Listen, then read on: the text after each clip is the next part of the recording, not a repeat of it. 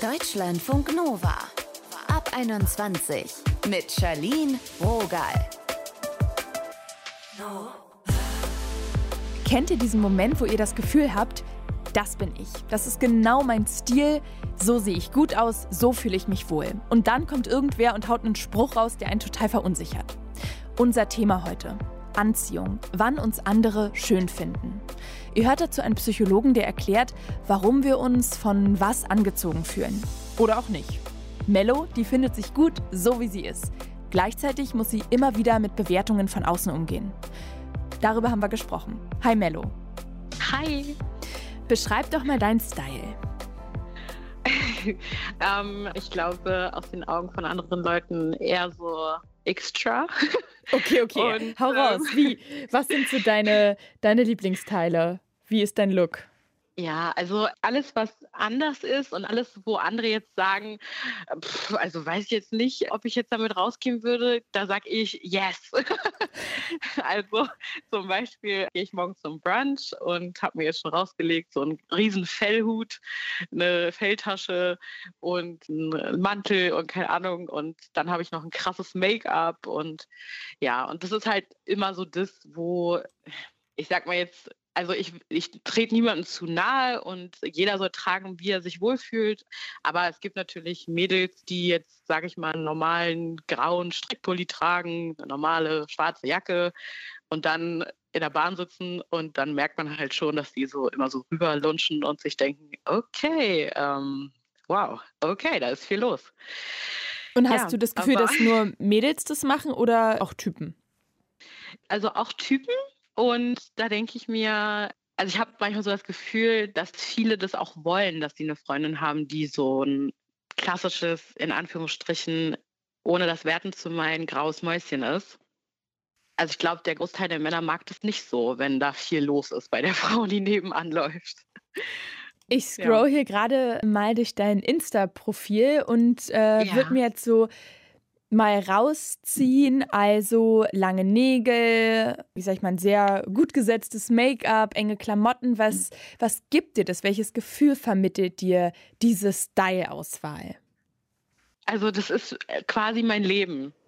Weil ich, also du kannst dir das wirklich so vorstellen, dass ich, sag ich mal, 70 Prozent meines Tages damit verbringe, in Online-Shops zu sein und auf Insta und so weiter und so fort zu schauen, was gerade trendy ist, was sagt man das so?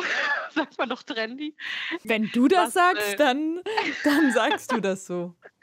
Ja, was noch angesagt ist, was gerade so, also das ist für mich wirklich, wie andere jetzt ein Buch lesen oder Online-Spiele spielen oder keine Ahnung, ist das meine Passion. Und es ist auch tatsächlich so, dass meine Freundinnen, wenn die irgendwas nicht finden oder wenn die irgendwie einen Rat brauchen, dann, dann fragen die mich sofort. Was liebst du an deinem Look? Mm. Ähm, ich will, oh Gott, ich will gar nicht so eingebildet klingen oder so, aber tatsächlich nehme ich mir, wenn ich mich style, sehr, sehr viel Zeit dafür. Und äh, deswegen am Ende, wenn ich fertig bin mit dem, mit dem Whole Look, liebe ich alles daran. Also, das ist für mich wirklich eine Passion. Es macht mir total Spaß und ich könnte mich damit einfach Stunden und Tage und Wochen könnte ich damit verbringen. Und welche ja. Reaktion bekommst du, wenn du dann so gestylt unterwegs bist? Wird das immer gleich gefeiert, wie du das auch empfindest? Nee, also ich habe schon meistens Mädels, die sagen, oh mein Gott, sieht geil aus, wow, nice und so. Äh, wo hast denn das her? Und es gibt natürlich auch, hatte ich auch, kann ich eine kleine Story erzählen? Ja, gerne. Ähm, dass ich in den Zug eingestiegen bin und mich hingesetzt habe. Und für mich ist das ja so, ich, für mich ist es ja normal. Ich mache das auch nicht, weil ich will, oh mein Gott, guck mich alle an, weil ich so geil aussehe. Das ist ja für mich normal. Also ich ziehe mich an, ich schminke mich und dann gehe ich los und dann mache ich das ja nicht, weil ich will, dass mich Leute anstarren.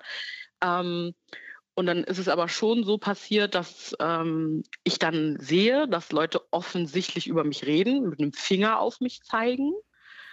Und äh, dann hatte ich schon die Situation, dass ich dann auch mal auf eine Person zugegangen bin und gefragt habe, ob es irgendein Problem gibt. Und ja, dann hätte mich ihr Freund da fast angegriffen. Meinte, ja, lass meine Freundin in Ruhe. Und dann habe ich gesagt, ich lasse sie schon in Ruhe, aber ich möchte halt einfach nicht, dass über mich so offensichtlich gesprochen wird, mit dem Finger auf mich gezeigt wird, obwohl gar nichts los ist. Voll gut, also, auch voll mutig von dir. Ja, na, weil das ist unnötig. Also wenn, also ich habe ja offensichtlich gesehen, dass es eine negative Reaktion war. Das war ja nicht positiv. Also mit mir kann man über alles reden und wenn das nicht dein Ding ist und nicht dein Style ist, dann ist das auch völlig in Ordnung. Ich finde es aber unnötig, einfach Leuten, egal ob mir das gefällt oder nicht gefällt, mit dem Finger auf Leute zu zeigen oder denen unmissverständlich klarzumachen, oh, finde ich gerade richtig scheiße, wie du rumläufst, weil jeder soll sich so wohlfühlen, wie er ist in seiner Haut. Ob du, ob du halt lieber gedeckte Farben trägst und einfach nicht auffallen möchtest oder ob du halt einen fetten Fellhut trägst, eine grellgelbe Jacke und ein fettes Make-up hast. So jeder soll rumlaufen, wie er möchte, finde ich. Wie gehst du mit falschen Schlüssen um, die durch deinen Style über deinen Charakter gezogen werden? Was hast du da in dem Bereich erlebt? Oh, das hasse ich so sehr.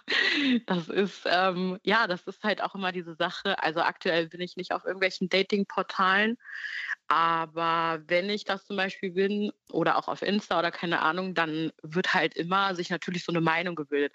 Oh, das ist eine Tussi und oh, die hat eh nur lange Nägel und Schminke im Kopf und die kann sowieso nichts, ist eh dumm, die hat halt nur dicke Titten und das trifft halt überhaupt nicht zu und das macht mich halt echt sauer, ne? Und dann ist es halt auch so, dass du oft auch an Leute gerätst, die dann im Endeffekt nicht so viel auf dem Kasten haben und denken, dass das bei dir so ist. Und du dir dann im Endeffekt denkst, okay, ciao. Was würdest du denn anderen sagen, die sich wegen der blöden Reaktion von anderen Menschen nicht trauen, ihren Style zu leben? Ganz ehrlich, trag unbedingt, was du möchtest. Reiß richtig ab, weil du lebst einmal, du hast ein einziges Leben, diese Leute zahlen nicht deine Miete, diese Leute zahlen nicht deine Rechnung, diese Leute haben null Anteil an deinem Leben. Trag, was du willst. Wen geht das was an? Niemanden. Du musst immer das tragen, wo du dich drin wohlfühlst. Und ja, ich weiß, das ist manchmal erstmal vielleicht komisch, wenn man noch nicht so, also wenn man es an anderen schön findet und denkt, hm, mir steht das nicht, dann fang einfach langsam an. Dann fang einfach an mit, keine Ahnung, mal einem krassen Lippenstift oder fang einfach langsam an so und ähm, arbeite dich hoch. Wenn du das an anderen cool findest, dann finde ich, solltest du es auf jeden Fall ausprobieren und dich nicht schämen oder nicht denken, oh, die lachen oder keine Ahnung egal. Reiß richtig ab, finde ich auf jeden Fall ein richtig gutes Motto. Danke, Melle. Gerne.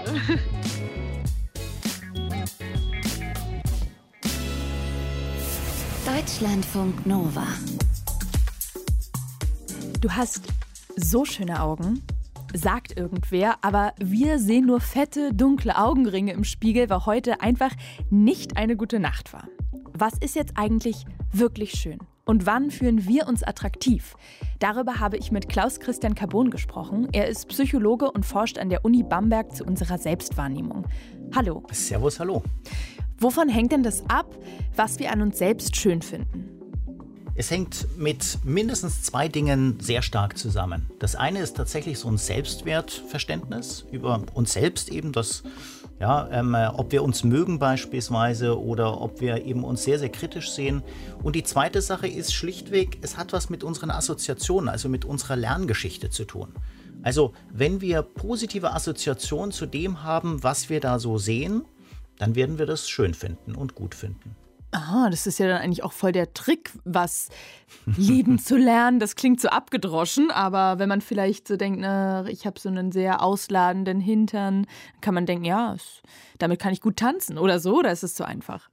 Absolut, absolut. Und außerdem ist es ja auch so, ähm, das zeichnet uns eben aus. Das macht uns eben einzigartig. Wenn wir tatsächlich das mal annehmen und einfach mal sagen, okay, wir werden vielleicht jetzt nie die Schönheitskönigin oder der Schönheitskönig sein, darum geht es aber auch nicht. Es geht ja nicht um tatsächlich Schönheit, sondern das Spannende ist ja Attraktivität. Mhm. Und Attraktivität ist was ganz anderes eigentlich als Schönheit. Erstmal könnte man sagen, naja, das hängt doch schon irgendwie ganz schön zusammen. Ja, das kann zusammenfallen. Es gibt sehr, sehr schöne Menschen, die sind auch noch attraktiv. Aber Attraktivität ist ja doch was viel, viel weitergehendes. Es ist nicht nur physisch, das ist nicht nur visuell, sondern das hat was zum Beispiel auch mit Geruch zu tun. Ja, es hat vielleicht sogar was mit Haptik zu tun. Aber es hat vor allem was mit Persönlichkeit zu tun. Und die ist eben uns entweder gegeben, weil wir sie eben entwickeln und auch schätzen und auch ausbauen. Oder ja, wir lehnen sie eben ab und ähm, wollen eben tatsächlich nur was Oberflächliches zeigen. Und das gibt uns aber wenig Spielraum natürlich. Wie ist denn das mal ganz konkret, wenn wir künstliche Fingernägel lieben, aber unser Umfeld die ablehnt?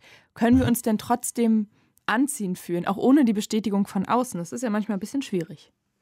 Das ist vielleicht schwieriger, aber kann ja auch richtig Spaß machen. Also es ist so, wie ist das überhaupt zu verstehen? Warum finden manche das irgendwie abstoßend beispielsweise, also richtig was diametral entgegengesetztes? Abstoßend, die anderen lieben es, mhm. man selber zum Beispiel. Äh, sonst hätte man es ja wahrscheinlich nicht machen lassen. Ja?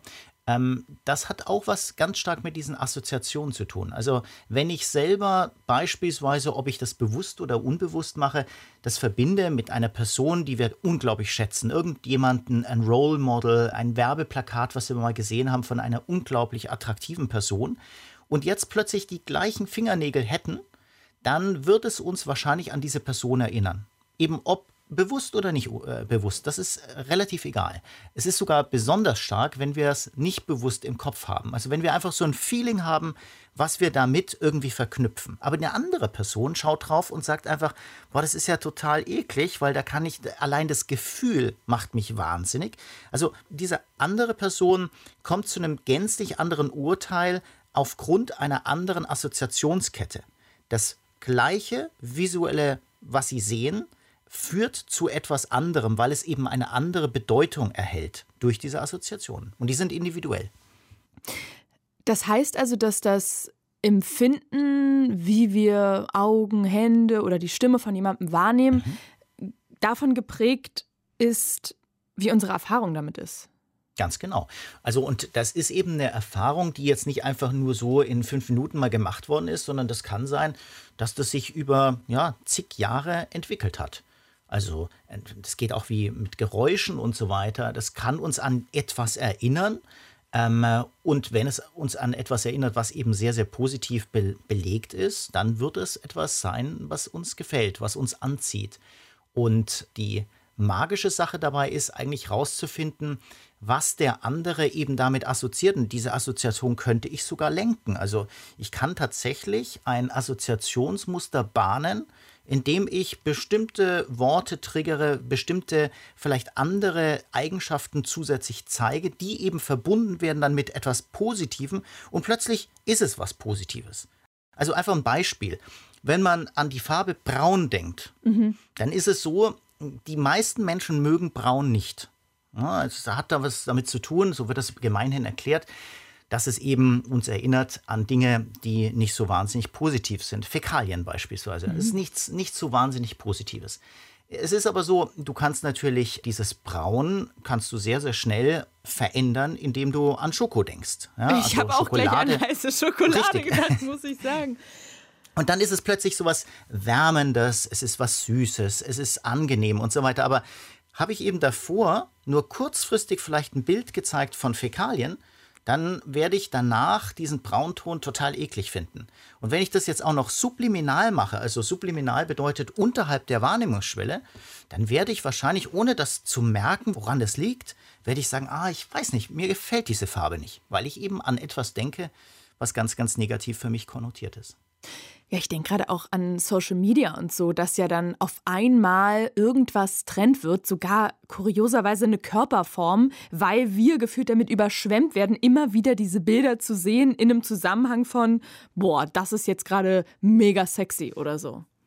Ja, also man kann tatsächlich so das erklären, dass sich eben Zeitgeist auch verändert. Wir nennen das Adaptationseffekte mhm. und Adaptationseffekte beruhen sehr, sehr stark auf dem, was Psychologen und Psychologinnen als Mere Exposure Effekt bezeichnen. Also was wir eben häufig sehen, wird erstmal positiver erlebt. Das ist die eine Geschichte. Aber wenn wir das jetzt auch noch framen, also wenn das unglaublich tolle Leute sind, also be begehrenswerte Menschen, die eben sowas machen, dann ist es nicht nur positiv, sondern wird auch noch ganz spezifisch assoziiert mit beispielsweise Erfolg oder vielleicht einer, einer, einer coolen Lebensweise und so weiter. Und so kann es auch nur möglich sein, dass wir beispielsweise in den 50er, 60er Jahren, wenn man Filme angeschaut hat, da haben die Leute immer Whisky getrunken, ja, Whisky oder oder Cognac, ganz viel Cognac, also immer schweren, dunklen Alkohol. Mhm. Ja? war unglaublich begehrenswert. Jeder wollte das haben. Genauso übrigens mit dem Rauchen. Ja, coole Typen, die haben geraucht.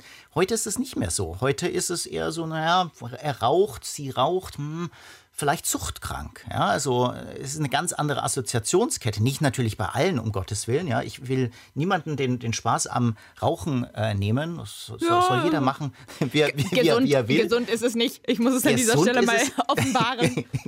das ist richtig. Aber es ist tatsächlich so, solange das einfach so eine Assoziation hatte des Coolen, des Überlegenen, mhm. des Lässigen, ja, dass vielleicht auch ein Mensch, der so ein bisschen lonely da ist und dann ab und zu mal mit anderen Leuten zusammenkommt. Das ist was sehr begehrenswertes gewesen, aber jetzt ist es anders überformt. Jetzt ist es mittlerweile eben so, dass man denkt, na, das ist Krankheit und, und Sucht und so weiter. Das sind ja keine so positiven Sachen.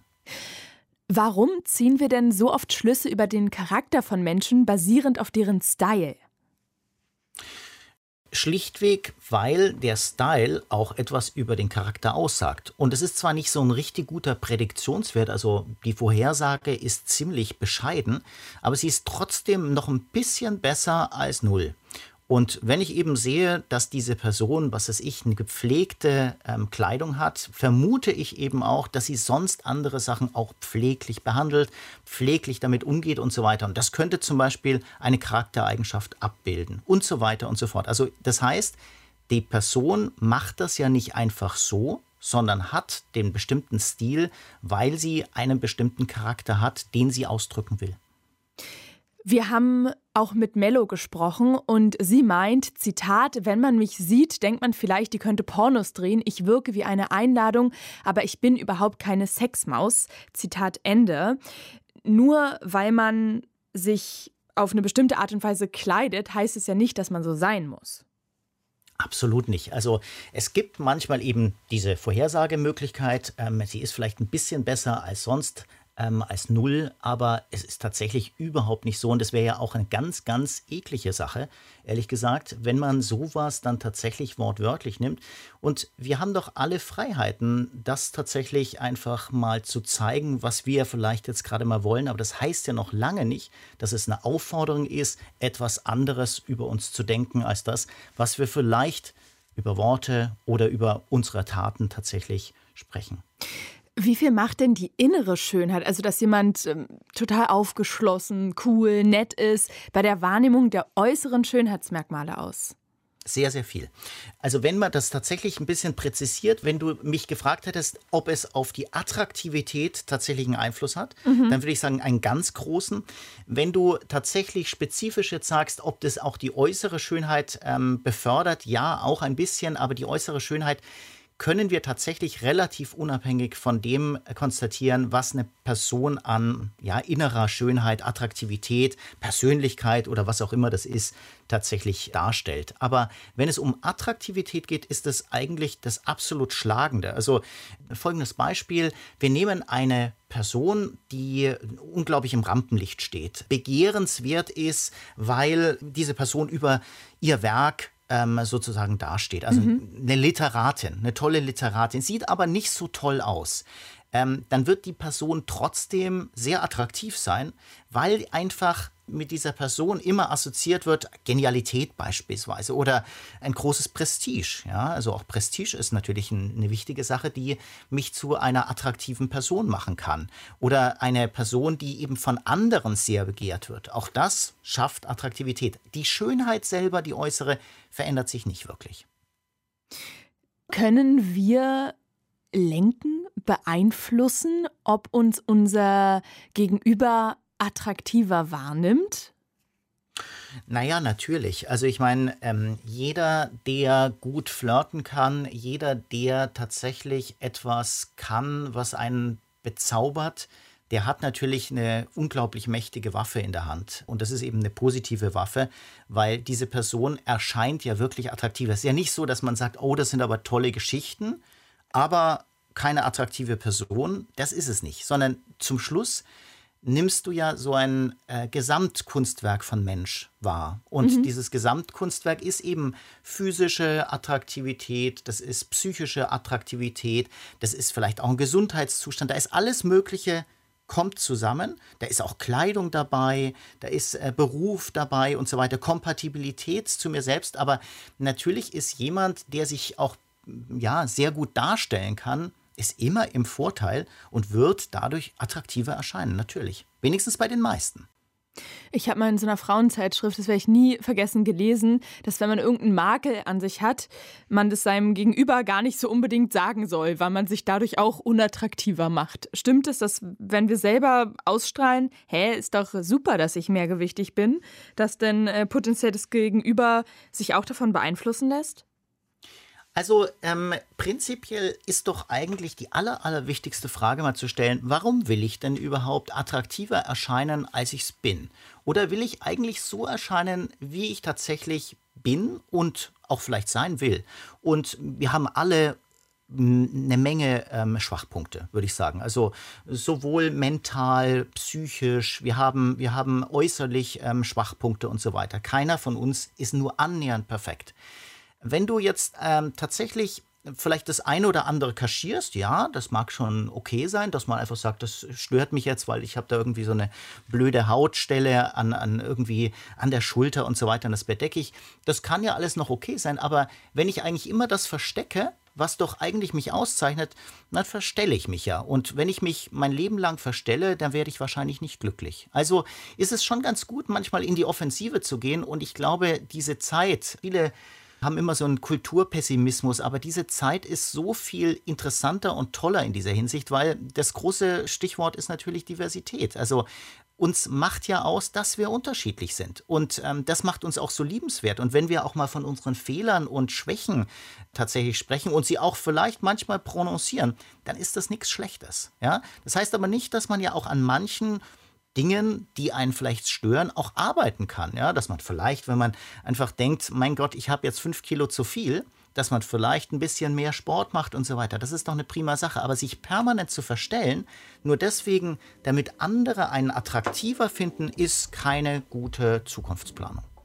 Wahre Worte kommen von Klaus Christian Carbon, er ist Psychologe und ihr habt ihn hier gerade gehört. Dankeschön. Ja, ciao. Anziehung, wann uns andere schön finden. Das hat uns heute beschäftigt und da wir auch über Style gesprochen haben, geht's jetzt ran an die Klamotten.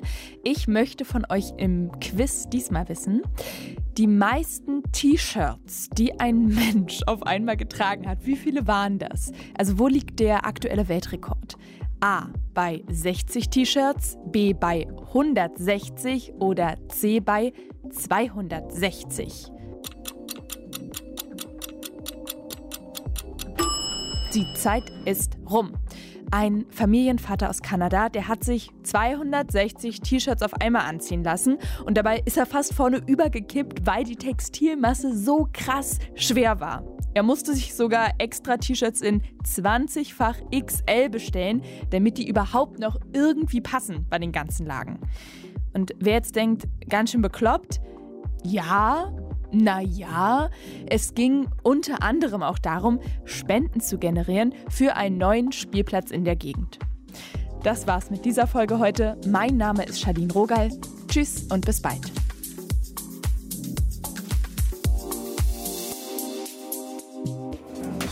Deutschlandfunk Nova ab 21. Immer Montag bis Freitag auf deutschlandfunknova.de und überall, wo es Podcasts gibt. Deutschlandfunk Nova ab 21.